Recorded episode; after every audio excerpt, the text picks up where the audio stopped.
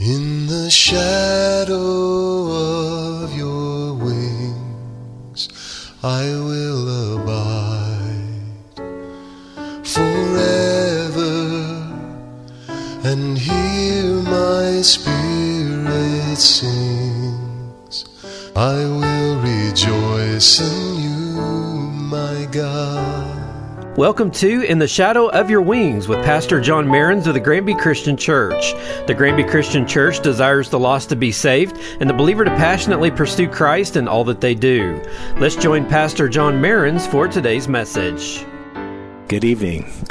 Friends, Granby Christian Church tomorrow morning is going to celebrate what we call I Love You Sunday. There'll be special music. The Lone Star Jubilee will be with us, and they're going to lead our hearts to the very throne of Jesus Christ that we might worship Him in spirit and truth. It's going to be a glorious day. Come tomorrow at 1045 to Granby Christian Church and worship with us the living Lord who teaches us that every day should be a day of love. Friends, can you split a coin? Can you take a quarter and cut it in half, making it into two coins, each one being blank on one side and on the other side bearing the marks of the mint that struck it? I suppose with the right equipment you could, but then for what good? By cutting the quarter of a dollar into two pieces, you have reduced the value of the coin by half. Neither an observant clerk nor a properly working vending machine would then receive the mutilated metal as money. Friends, some of you will remember that quarters were once minted using 90% silver. The quarter minted in 1964 or earlier was struck in 90% silver. These do not have the telltale lines of a different metal that can be seen on the edge of the quarter, making it appear as a sandwich. Well, that's what it is. No, they are silver all the way through from one side to the other. Friends, that is the way that I pray that God will enable us enable me to share the good news of Jesus Christ. Amen. I pray that we will share the whole truth and nothing but the pure truth of the gospel of salvation which Paul the apostle preached. Which James, the brother of Jesus, preached. So, hear me carefully as we deal with our subject for today. We're going to talk about faith and works from the second chapter of the book of James. Shall we pray? Lord, I want this message, as well as all the lessons I share, to be completely consistent and faithful to your word, the Bible. I desire that they would be fully acceptable to you, Almighty God. In a world marked by the destructive power of false teachings, God, I long to be, God, we long to be, a voice of reason and light. So hear us, hear our honest prayer, and grant the desire of our heart. Lord, at the conclusion of our time together, may we all realize more fully the role of faith and works in our walk with you. Holy Spirit, would you please be our teacher? Holy Jesus, would you please be our protector and guide? Father, in the name of Jesus, we pray. Amen. Friends, in a lesson entitled Using the Bible Properly, Steven J. Cole, a retired pastor who graduated from Dallas Theological Seminary, wrote, Mark it well heresy. Now listen to what he says. Mark it well, heresy. And friends, I see heresy as any teaching or action which contradicts or diminishes the power of the truths taught in the Holy Bible. Heresy always begins, Pastor Cole says, as truth out of balance. Again, heresy always begins as truth out of balance. There's always an element of truth in the teaching of cults, and that's how they entice people they even have verses to back up their errors, so they prey on the untaught who are looking for, quote, something more in their faith. But they lead people away from dependence on the living God, and I would add, true dependence upon the Bible. Going back to the quote from Pastor Steven Cole, if somebody handed you a $3 bill with a picture of Frank Sinatra on it, you wouldn't be fooled a counterfeit always looks genuine at first glance. That's why we have to examine the popular worldly teachings cleverly cloaked with the Bible that are flooding the church in our day. They promote half truths, half of a coin. They promote half truths as if they were the truth of God. End of quote. The half truth that we want to expose is the unnatural and unscriptural separation of faith and works. You've heard me say it many times, you who've listened to this program, that God saves us by grace through faith in His Son, Jesus Christ, as the Messiah. Indeed, we are saved by grace, Ephesians 2 8. But there needs to be a completion of that thought by reading the surrounding verses. Let's read Ephesians 2 8 in context. Let's back up to verse 4 and read through verse 10. Ephesians 2, verse 4 through 10. But God, who is rich in mercy, there it is, for his great love wherewith he loved us, even when we were dead in sins, has quickened us, that means made alive. He has quickened us together with Jesus Christ. By grace ye are saved, period. Friends, let the Lord teach us. The word saved in Ephesians 2 5 is in the perfect tense in the Greek. And this corresponds to the perfect tense in English and describes an action which is viewed as having been completed in the past once for all and not needing to be repeated. By grace you're saved. Going on to verse 6 and hath raised us up together and made us sit together in heavenly places in Christ Jesus, that in the coming ages he might show us the exceeding riches of his grace in kindness his kindness toward us through Christ Jesus. For by grace ye are saved through faith, and that not of yourselves. It is the gift of God, not of works, lest anyone should boast. But don't stop reading. What does the very next verse reveal? Look at verse 10. Ephesians chapter 2 verse 10 for we are his workmanship created in Christ Jesus unto good works which he hath before ordained that we should walk in walk in them. According to Roland Bainton's biography of Martin Luther, the church reformer, the book is entitled Here I Stand. Luther wrote at one time Faith is a living, restless thing. It cannot be inoperative. In other words, it has to be moving, it has to be working. Luther goes on to say, We're not saved by works. Amen? Amen. We're not saved by works, but if there are no works, there must be something amiss with faith. Luther's words are consistent with the teachings of James the Just, the half brother of Jesus Christ our Lord. And we find his teachings in that wonderful letter that bears his name and is addressed to the twelve tribes in the dispersion. Let's read now from James chapter 2, verse 14, our chief text. What does it profit, my brethren, though a man say he hath faith and have not works, can faith save him? Listen to that verse again. What does it profit, my brethren, though a man say he hath faith and have not works, can faith save him? If a brother or sister be naked and destitute of daily food, and one of you says to them, Depart in peace, be warmed and filled, notwithstanding ye give them not those things which are needful to the body, how does it profit?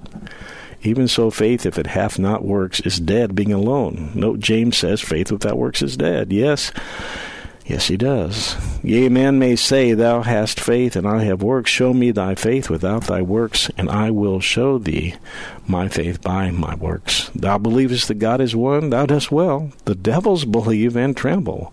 But wilt thou know, O vain man, that faith without works is dead? Was not Abraham our father justified by works when he offered Isaac his son on the altar? Seest thou how faith wrought with his works? And by works was faith made perfect. The word perfect there in the text means to make complete, to carry through completely, to accomplish, to finish, to bring to an end, to add what has been, what is wanting. You know, if you're making biscuits, you better have baking powder. In order to render a thing full, to be found perfect, to bring to the goal, to the end, to fulfill. Going on to verse 23, the scripture was fulfilled, which said, Abraham believed God, and it was imputed to him for righteousness. And he was called the friend of God. You see then how that by works a man is justified, and not by faith only. Likewise, was not Rahab the harlot justified by works when she received the messengers and sent them out another way? For as the body without the spirit is dead, so faith without works is dead also. Jesus, our Savior and Lord, wants to be the boss of our life. He is our King. And we are to do the things He commands us to do. Of course, we do this from our free will, but Christians, we are to obey Jesus Christ. We obey Him in all things. Again, this would be impossible without grace, but it is not impossible with grace. Rather, obedience to Jesus Christ is the norm of the true disciple of Jesus Christ who believes in Him as the Messiah. Obedience to the commandments of our Lord Jesus Christ is the very best way for us to show to the world that the death that Jesus died on the cross did indeed take away our sins. Amen? So let's talk to God about these things. Yes. Let's take these moments now to talk to God about faith and works, and let's allow God to bring the balance to these doctrines, lest He accuse any of heresy. Shall we pray? Almighty God, our Father in heaven, some, in a vain attempt to cover their sins and soothe their burning conscience, try to rewrite the gospel once for all delivered to the saints. Lord, they sound long and hard the teaching of salvation by grace, but they do so without finishing the thought that true salvation is always accompanied by true repentance. Jesus said, Repent. Jesus teaches that the born again not only experience a change of mind, but there'll also be a change of heart and a change of behavior. Father, your servant Susanna Wesley was so true to your teachings when she said, There are two things to do about the gospel believe it and behave it. God, we want to believe the gospel. Amen. But we want to behave it too. God, we want to be your servants. Father, she also said something that, you know, in my heart has brought great conviction. And Father, something that I want to talk to you about. She said, Father, whatever weakens your reason or impairs the tenderness of your conscience or obscures your sense of God or takes off your relish of spiritual things, in short, whatever increases the strength and the authority of your body over your mind, that thing is sin to you, however innocent it may be in itself. God, keep me from sin that looks so innocent. Yes, keep us from sin. Sanctify us by thy truth. Thy word is truth. Father, true faith truly saves. It's a living faith. And all who profess to have faith without works are walking dead men. I don't want to be a walking dead man. Real faith really saves. Real faith really sanctifies. Just go ahead and talk for a second. Father, real faith really saves. Real faith really sanctifies. Real faith really leads a believer to want to walk more closely with your Son, the Lord Jesus Christ. Causes them to want to be more pure. Father, we're not above Jesus Christ. A disciple is not above his teacher, nor a servant above his master. Father, you have said it's enough for a disciple to be like his teacher and a servant like his master. So grant us full grace, not only to be saved, but also to be transformed as we daily look into your perfect law, your perfect law of liberty that sets us free from the bondage to sin and to death. May our souls long daily for bread, the living bread of the teachings of Jesus Christ, who has always called us to live out our faith as empowered by His Holy Spirit. Lord, you know our heart. Our desire is to bring souls to heaven. Our desire is to be a true witness to the gospel. Yes, indeed, Father, you save us by grace through faith. So take us into that deep place of consecration, sanctification, so that we might live out our faith. We might clothe the naked, might feed the hungry, we might preach truth to the lost. And Father, as you do all of these things, we're going to be quick to give you the glory and the praise. Father, hear us.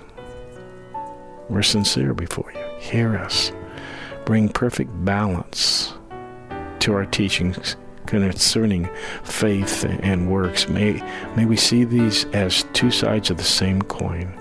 May we understand this wondrous wondrous balance. In the name of Jesus Christ and for his sake we pray. Amen.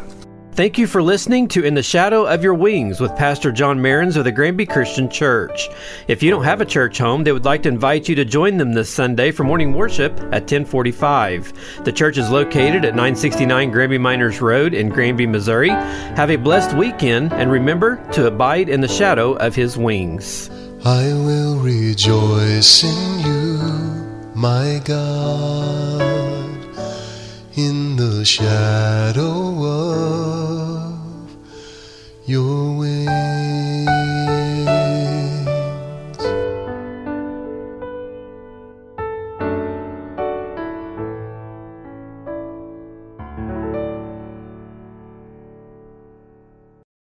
For 60 years, Crowder College has been empowering students to soar to new heights. From agriculture to education, to business, sports, and the newest technologies, Crowder always has something interesting going on. I'm Adam Winkler of KNEO Radio. Join me each week as I talk to a different person from Crowder College about what's been happening and what's coming up next. It's the Insider's Guide to All Things Crowder. Subscribe today to the This Week in Crowder College podcast, available from the Sky High Podcast Network.